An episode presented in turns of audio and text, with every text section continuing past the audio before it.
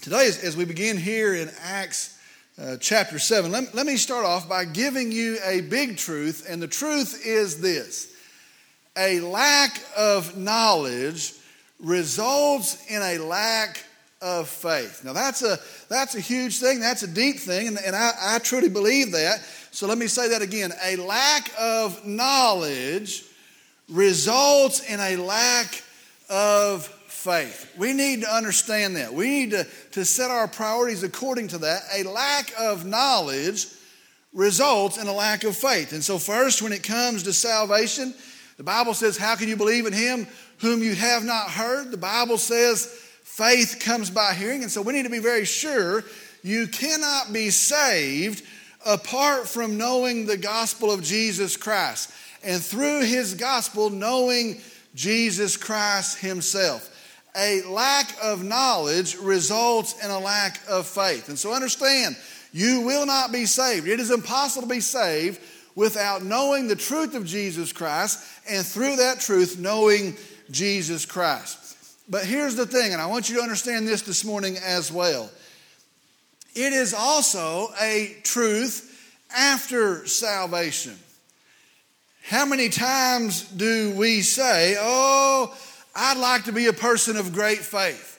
Oh, I would like to be a, a person of great faith. Or, or when we read of Stephen these past few weeks, we say, Oh, I'd, I'd like to have a faith like that. I, I'd love to have a faith like that. Well, guess what? Be sure to understand this. A lack of knowledge results in a lack of faith. It is the same for the saved person. Today, and for the past two weeks, uh, we see Stephen. And, and, and last week and the week before that, especially last week, what an, what an awesome look at Stephen. This, this radical disciple with a radical faith. And as we look at Stephen, it leaves us to wonder what did he know? Good grief, to have a faith like that, what did he know? And I, I try to imagine that. To have that kind of faith, to be that committed to the cause of Jesus Christ, what was it that Stephen knew?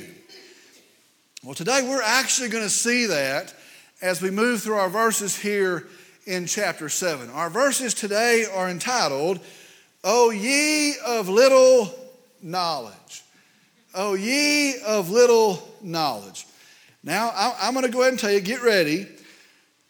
We're going to look at Acts chapter 7, verses 1 through 53. That is the most verses I've ever preached, probably by 25 verses uh, in a single setting. And so I want to tell you, I'm a little bit nervous about that. Uh, probably not as nervous as you are getting ready to hear uh, 53 verses preached. But I want to start off by doing this. I want you to look down at your watch, and I want you to set your clock back one hour this morning. I'm going to ask if you would stand with me. I'm not going to read that right now. I'll lead us in a word of prayer, then we'll go to these 53 verses. Some of y'all look kind of worried.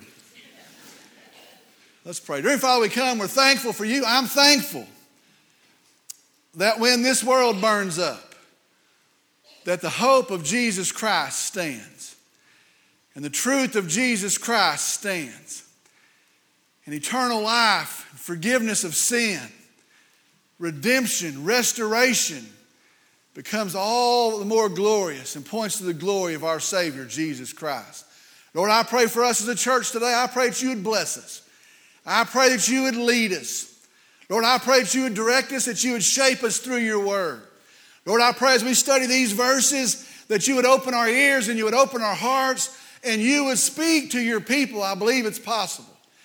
Lord, I pray the fruit of that, the result of that is that we in turn will be radical disciples, committed disciples, not content to just live and die and pass through these days. And we would have a radical faith in Jesus Christ.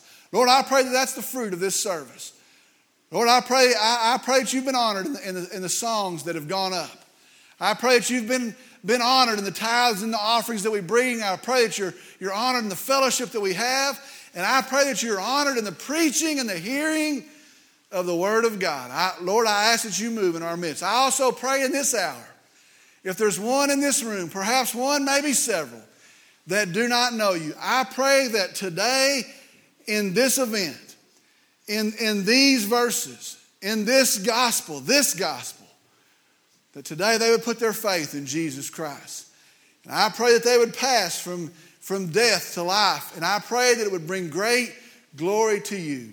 Lord, we submit this to you, we give it to you. And I pray in Jesus' name, amen. You may be seated.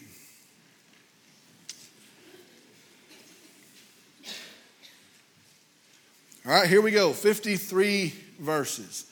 Uh, let, me, let me set the context here. Stephen, uh, the Bible says that they grab him up, they drag him before the high court.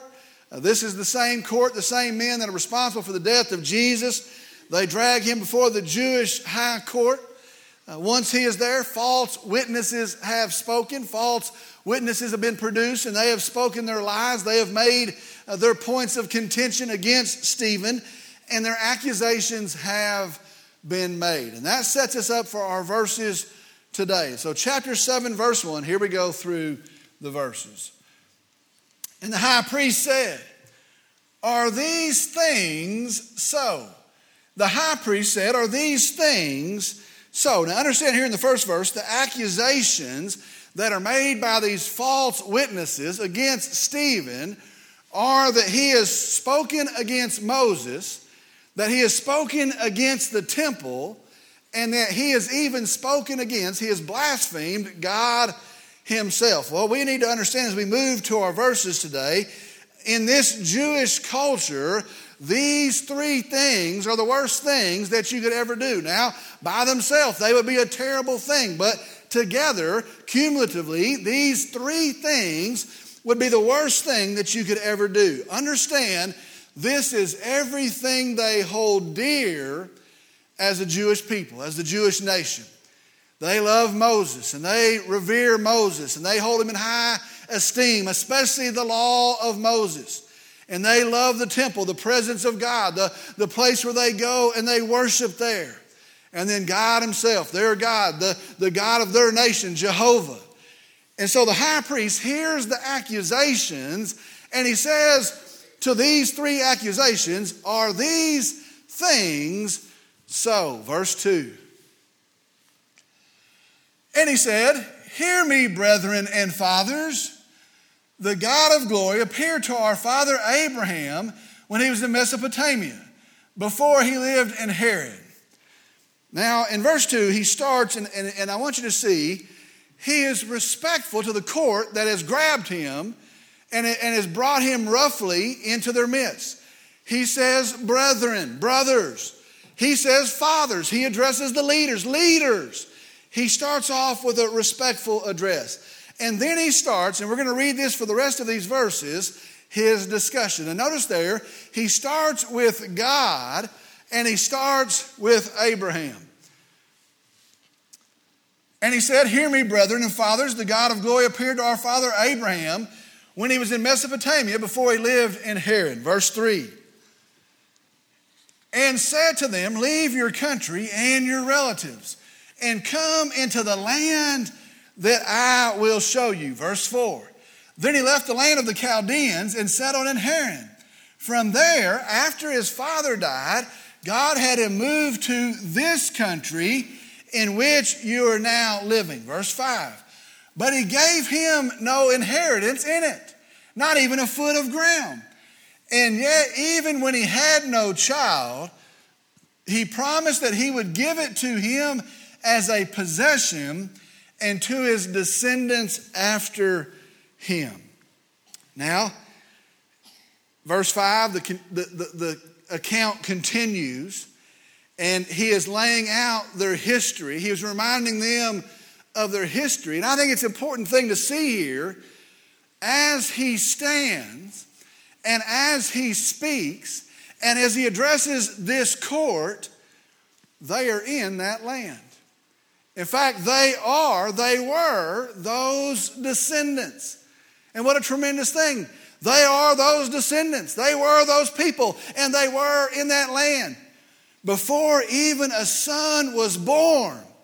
He had no part, not a foot of the land. He said, This will be your land, and your descendants will possess it. Well, they stand there that day as those people in that land. Verses 6 and 7.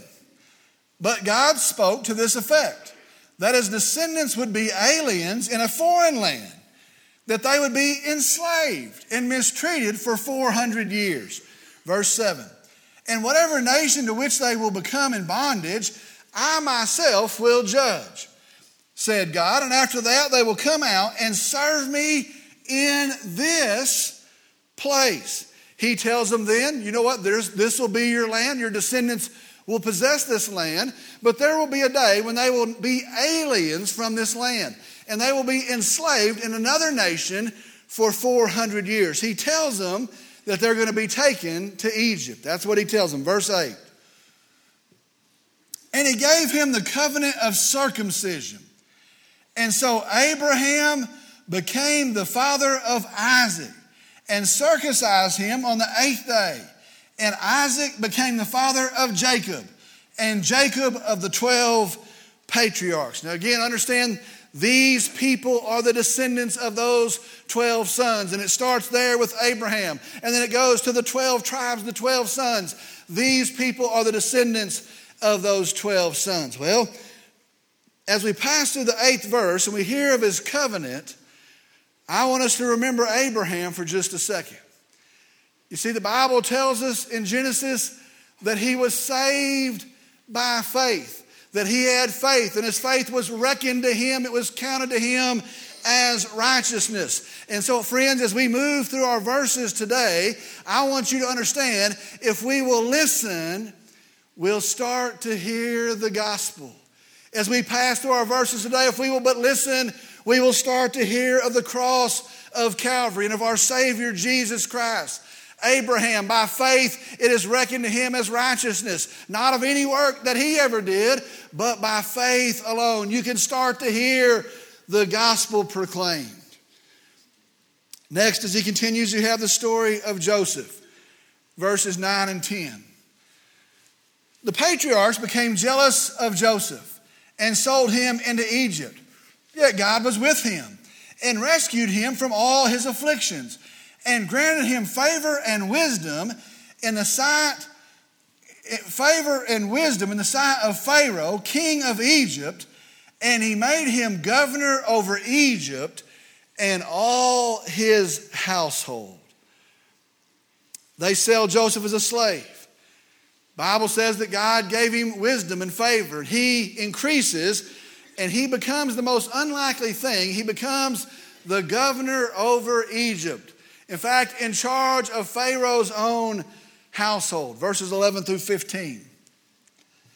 Now a famine came, all, came over all Egypt and Canaan, and great affliction with it. And our fathers could find no food. But when Jacob heard that there was grain in Egypt, he sent our fathers there the first time. On the second visit, Joseph made himself known to his brothers, and Joseph's family was disclosed to Pharaoh. Then Joseph sent word and invited Jacob, his father, and all of his relatives to come to him 75 persons in all. And Jacob went down to Egypt, and there he and our fathers died. He continues, he said that God foretold that they would be enslaved. God also promised a deliverer. And the Bible says at the time of promise, Moses was born. All right, listen as we read verses 16 through 20. From there, they were removed to Shechem and laid in the tomb which Abraham had purchased for a sum of money, and the sons of Hamor in Shechem. But as the time of the promise was approaching, which God had assured to Abraham, the people increased and multiplied in Egypt until there arose another king over Egypt who knew nothing about Joseph. It was he who took shrewd advantage of our race and mistreated our fathers so that they would expose their infants and they would not survive. Listen to this. It was at this time that Moses was born and he was lovely in the sight of God. and he was nurtured three months in his father's home. Remember the account? God had foretold that they would be enslaved. He had promised all those years beforehand that he would deliver, that he would send to deliver. And the verse says, and at the time of promise, Moses was born. God sends a deliverer. God's salvation would come through a deliverer. And at the time of promise, he said they would be enslaved, they would be treated harshly, but they would be delivered. And at the time of promise, a deliverer would come. Folks, if we listen here, we start to hear the gospel of Jesus Christ. If we listen here, if we'll tune our ears, we start to hear the good news of our Savior, Jesus Christ. In Galatians 4, it says, In the fullness of time, God sent His Son, born of a woman. And once again, a deliverer had come. Verses 21 through 29.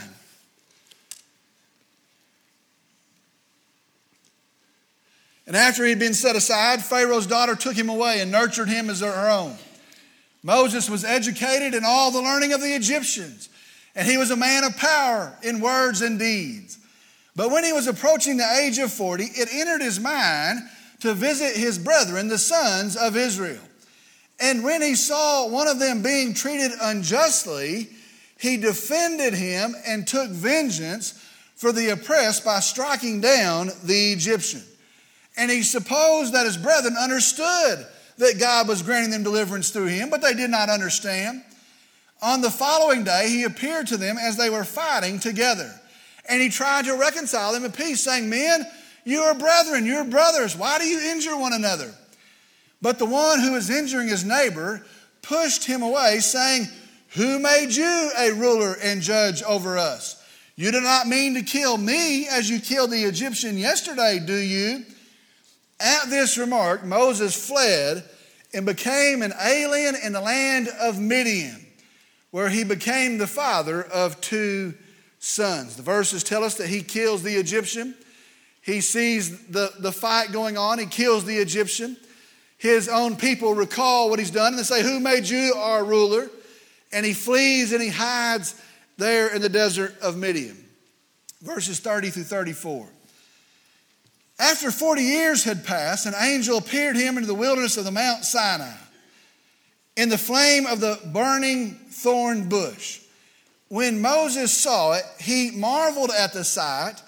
As he approached to look more closely, there came the voice of the Lord I am the God of your fathers, the God of Abraham and Isaac and Jacob. Moses shook with fear and would not venture to look. But the Lord said to him, Take off the sandals from your feet for the place on which you are standing is holy ground. Verse 34. I have certainly seen the oppression of my people in Egypt and have heard their groans. Listen to this. And have come down to rescue them. Come now, and I will send you to Egypt. Verse 34, it says, God hears the cries of his people. He hears the laments of his people. He, he sees the state of his people, and it says, He says, He came down to rescue them. Folks, listen, if we will start to open our ears here, if we will listen to the words here, we start to hear the gospel proclaimed. The hope of man, be sure and understand this the only hope is that God Himself would come down. Man cannot save himself. He never has been able to, He never will be. Our only hope is that God would be our Savior. If he doesn't send a Savior, they stay in Egypt. Our only hope, their only hope, is that God Himself would deliver. This, this truth made Isaiah cry out, Oh, God, that you would rend the heavens and that you would come down. And listen, if we listen to the verses here, we hear the gospel. Born for you today is a Savior who is Christ the Lord. Stephen stands before this court and he says that God said, I've seen your oppression, and I myself have come down to rescue you. Verse 35.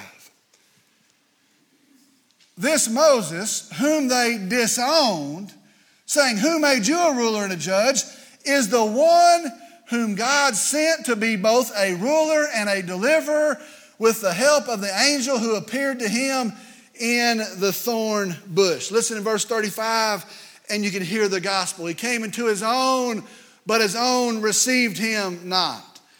Verses 36 and 37. This man led them out, performing wonders and signs in the land of Egypt, in the Red Sea, and in the wilderness for 40 years. This is the Moses who said to the sons of Israel, God will raise up for you a prophet like me from your brethren. Stephen tells them, You accuse me of slandering Moses. I'm accounting to you. I'm telling you the, the life of Moses. This is the Moses that you love, the Moses that you hold dear. And in verse 37, the Moses that you accuse me of slandering told you of Christ. That's what he tells them. This Moses that you have me on trial for, he told you of Christ. If you listen, you can start to hear the gospel. Verses 39 through 43. Our fathers were unwilling to be obedient to him, but repudiated him. In their, in their hearts, they turned back to Egypt, saying to Aaron, Make for us gods who will go before us. For this Moses who led us out of the land of Egypt, we do not know what has happened to him. Verse 41. And at that time they made a calf and, bought, and brought a sacrifice to the idol and were rejoicing in the works of their hands. Verse 42. But God turned away and delivered them up to serve the host of heaven, as it is written in the book of prophets. It was not to me that you offered victims and sacrifices 40 years in the wilderness, was it, O house of Israel? Verse 43. You also took along the tabernacle of Moloch and the star of the god of Rompha the images which you made to worship, I also will remove you beyond Babylon. They say that he blasphemes the temple. He starts here now to describe the tabernacle as he unfolds their history, verses 44 through 50. Our fathers had the tabernacle of testimony in the wilderness, just as he who spoke to Moses directed him to make it according to the pattern which he had seen. And having turned it, having received it in their turn, our fathers brought it with Joshua upon dispossessing the nations whom God drove out before our fathers until the time of David. David found favor in God's sight and asked that he might find a dwelling place for the God of Jacob. But it was Solomon who built a house for him. However, the Most High does not dwell in houses made by human hands, as the prophet says. Heaven is my throne, and earth is the footstool of my feet. What kind of house will you build for me, says the Lord? Or what place is there for my repose? Was it not my hand which made all things? He now tells of the temple. And he tells them the great truth that, you know what, God is not kept in a temple. He does not reside in a house that is made by men, not with man's hand. And so I want you to understand the progression through these verses.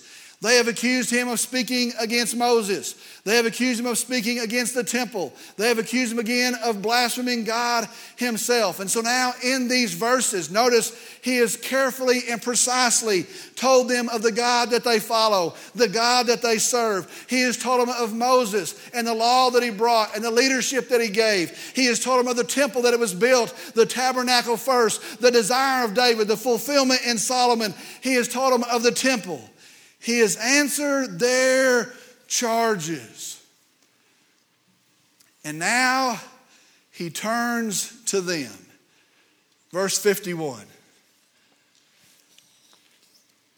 You men who are stiff necked and uncircumcised in heart and ears are always resisting the Holy Spirit. You are doing just as your fathers did. Stiff necked, the word that he says, you stiff necked, the word stiff necked means unwilling to listen. They, they didn't care about the truth, they didn't even want to hear it. It means they are obstinate. They're, they're obstinate. They are in rebellion. They are unbelieving, and they're unbelieving because they're not desiring to be hearing. And so they are a stiff necked person. It's as if the truth were right beside them, but they wouldn't turn their necks to look to the truth. They were obstinate in the path they were going. You stiff necked. He tells them here maybe they were circumcised, but their hearts are hard. He tells them their ears are shut. And he goes even further and says, even to God Himself. It says, you resist, you reject the Spirit of God, the testimony of the Holy Spirit, just like your fathers did before you. Verses 52 and 53. Which one of the prophets did your fathers not persecute? Can you see these men as they sit there? Which one of the prophets did your fathers not persecute? They killed those who had previously announced the coming of the righteous one, whose betrayers and murderers you have now become. You who received the law as ordained by angels and yet did not keep it. He tells them in these last two verses that we're going to look at, he says, The prophets came. The prophets said, Repent. The prophets tried to turn the nation back to God. The prophets came and they announced the Christ, the Messiah. And he says, You, like your fathers before you, the ones that had the laws that pointed to Jesus Christ, you, like those fathers ahead of you, have denied the Christ as well. And so now in these 53 verses, he has answered their objectives, objections. Here in these 53 verses, he has answered their accusations. And now he has made it personal to them. You, like your fathers, you deny the truth. You, like your fathers, you're not willing to turn and to see the truth, even rejecting the testimony of God himself. He lays it out. And they sit and they hear. Next week, we're going to see their response. But I want to go back and, and go back to our original thought. Remember the truth. A lack of knowledge results in a lack of faith. Oh, I'd like to have a faith like that. Oh, I'd like to be like Stephen, as bold as Stephen. Oh, I'd like to, I'd love to have a faith like that, so radical. A lack of knowledge results in a lack of faith. Remember seeing Stephen and his radical faith. The question was the question we began with today what did Stephen know? What did Stephen know to have such a radical faith? What, what did Stephen know? Well, today we're going to conclude, and I'm going to, I'm going to point out here three things that Stephen knew. Now, not just that, but three things that we can know as well. I've said all the way through this study, God is training us in these last days by looking at the church in the first days. And so we're going to see as we look at these verses today, three things that Stephen knew. We're also going to see three things that we can know, in fact, that we should know as well to have such a faith. And so here they are, these three things. First thing is this what did Stephen know? Three things Stephen knew. First thing is this he knew what he believed, and he knew why he believed it. Now, I don't want you to go too quickly over that. That, that seems to be very clear in these verses, but I want you to see that with clarity today. He knows what he believes, and he knows why he believes it. And as he stands here before this court, he knows that Jesus is the Messiah. You would only make this speech if you knew that. He is sure Jesus is the Messiah. He is sure of it. And not only that, he knows why. I want you to notice as we pass through those first 50 verses, he knows the story of the Old Testament. In fact, we sit there, he has no cheat sheet, he has no notes before him. He knows the scripture of the Old Testament. If you notice in several of those places, he quotes it verbatim. He knows what he believes and he knows why he believes it. Friends, I'm afraid we have been snowed into puny little faiths today because someone has told us that the minimum was enough.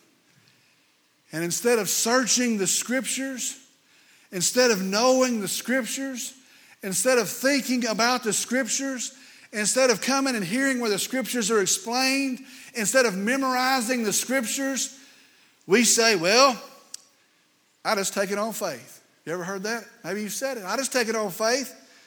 Well, I just accept it. I just accept it. I don't know all of that. I, I don't even try to understand all that. That's so far above me. I just accept it. I'm fine with that. I just take it on faith. Friends, I want you to understand today it is faith, but I want you to be sure it is not a blind faith. It is not an ignorant faith, but rather it is an informed faith, and it's informed by the Word of God Himself.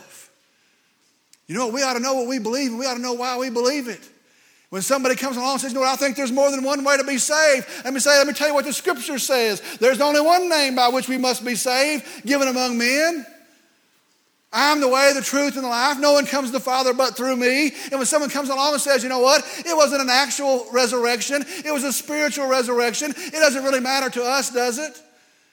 We can go back to 1 Corinthians 15 and say, what? If there is no resurrection, you're, you have no faith, you're empty, most pitied of all men, you're dead in your sins, and you are bathed in death. Oh, death, where is your victory? Oh, death, where is your sting?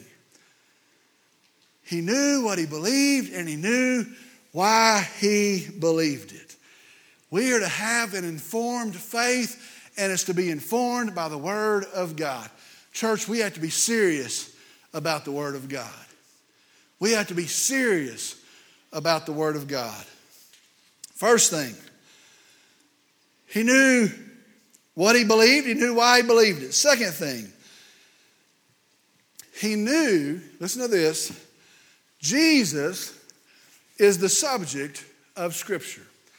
Now, as you read that account, it becomes increasingly aware. If you think about the depth of that, Here's what Stephen knew Stephen knew that Jesus is the subject of Scripture. You know, you know what? We miss almost everything if we think Jesus only shows up in Matthew. And I think some of us think that. We, we miss almost everything. We miss so much if we say, well, there's the Old Testament, that's okay, but I don't really don't understand that. We find Jesus in the New Testament, and so I'll just focus there. We, we miss so much. We miss almost everything. If we think, well, the Old Testament God, He's a God of judgment and laws and commands. I'm not interested in that. But the New Testament God and Jesus, He's all about hope and forgiveness. Friends, we need to understand the subject of all Scripture is Jesus. From Genesis to Revelation, the subject of Scripture is Jesus. Stephen knew that. He knew the subject of Scripture was Jesus. He shows us. I thought about that as I read those verses.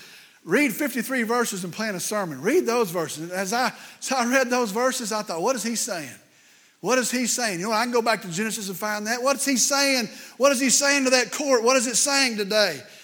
Here's what he's showing us as he says that account. He knows the subject of Scripture is Jesus. And he knows the promised blessing through Abraham is Jesus. He knows the promised inheritance promised to Abraham. He knows that's Jesus. He knows the blessing that's to be for all nations, not just for one nation. That's told to Abraham. He knows that's Jesus. He knows that what man intends for evil results in deliverance, and like Joseph is mirrored now in Jesus. He knew that was in Jesus. He knows the ways of man's help was sown into God's plan. And like Joseph, he sees that that is now lived out in Jesus. He knows the laws that they love so much, the laws that were given to Moses, he knows they pointed to Jesus. More than that, he knows the only one that's ever fulfilled those laws, that ever kept those laws, is Jesus. He knows the Passover lamb that's prescribed by Moses. We like the Passover festival. He knows that that lamb is Jesus. He knows that we're saved by the blood, not of that lamb, but of the lamb Jesus. He knew that the temple marked the holiness of God. He knew that the temple marked the presence of God. But he also knows it's only going to be accessible to you as the curtain is torn, and that happens in Jesus. He knows that God comes down to save us born of a virgin, God Himself in Jesus. Stephen knew the subject of Scripture is Jesus. And look at the faith that it resulted in. Well, I, don't know that I don't know that I know that. I don't know that I know that book. I don't know that I know those verses. I don't know that I know how that ties in. Look at the faith that it built in Stephen.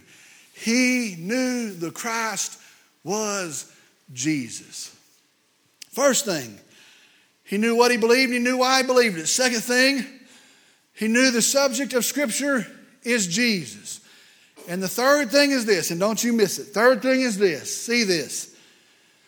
He knew to reject Jesus was to reject God. You see, they were trying to make a distinction there. They were trying to say, no, we love the Lord our God, we don't love Jesus. And you know, we, we accept and we promote and we uphold the, the commands of God, the honor of God, but we don't uphold the, the teachings and the claims of Jesus. And he knew, Stephen knew, that to reject Jesus was to reject God. Notice there in verse 52 which one of the prophets did your fathers not persecute?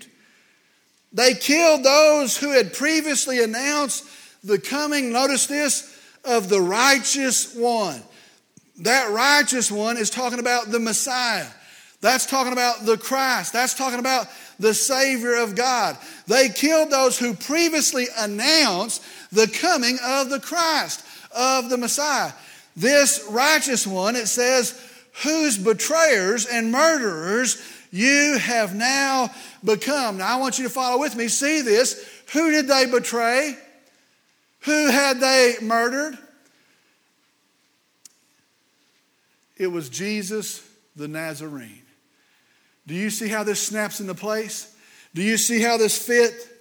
The one that you have betrayed, the one that you had murdered, he was the fulfillment of the scripture. He was the fulfillment of the, of the pointing of the law to Jesus. He was the fulfillment of the, the prophecies of those Old Testament prophets. And you know what? He is the one that you have betrayed, and now he is the one that you have murdered. And so it is Jesus the Nazarene. It is Jesus, the one from Galilee. That is the Jesus. It's the one that you have laid your hands on, the one that you touched and that you drugged there to the court. It is that Jesus. It's the one that you put on trial. It is that Jesus. It's the one, the Nazarene, the one from Galilee that you stretched out and you nailed to the cross. Not another Jesus. It is that Jesus.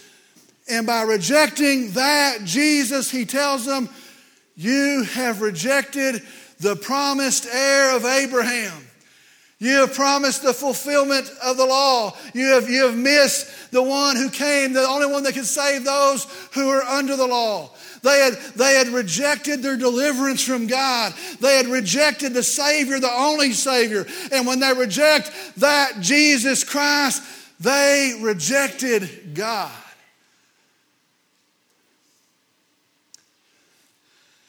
He didn't need a defense attorney. These are the accusations. He defends them. He not only defends them, he says they were all pointing to Jesus. And if we're not clear which Jesus, it's that Jesus. And by rejecting Jesus, you have rejected God. And that's what Stephen knew. Let me tell you this morning. Today it is the same. And to reject Jesus Christ is to reject God Himself. You see, our world says maybe there's other ways to be saved. Maybe it's not all in Jesus. Maybe God can reveal Himself some different way. He, he tells us how He's revealed Himself. We say, well, maybe being a good enough person, surely He's not going to judge a good person. We need to understand to reject Jesus is to reject God Himself. And when you reject Jesus Christ, you have rejected God's forgiveness for sin.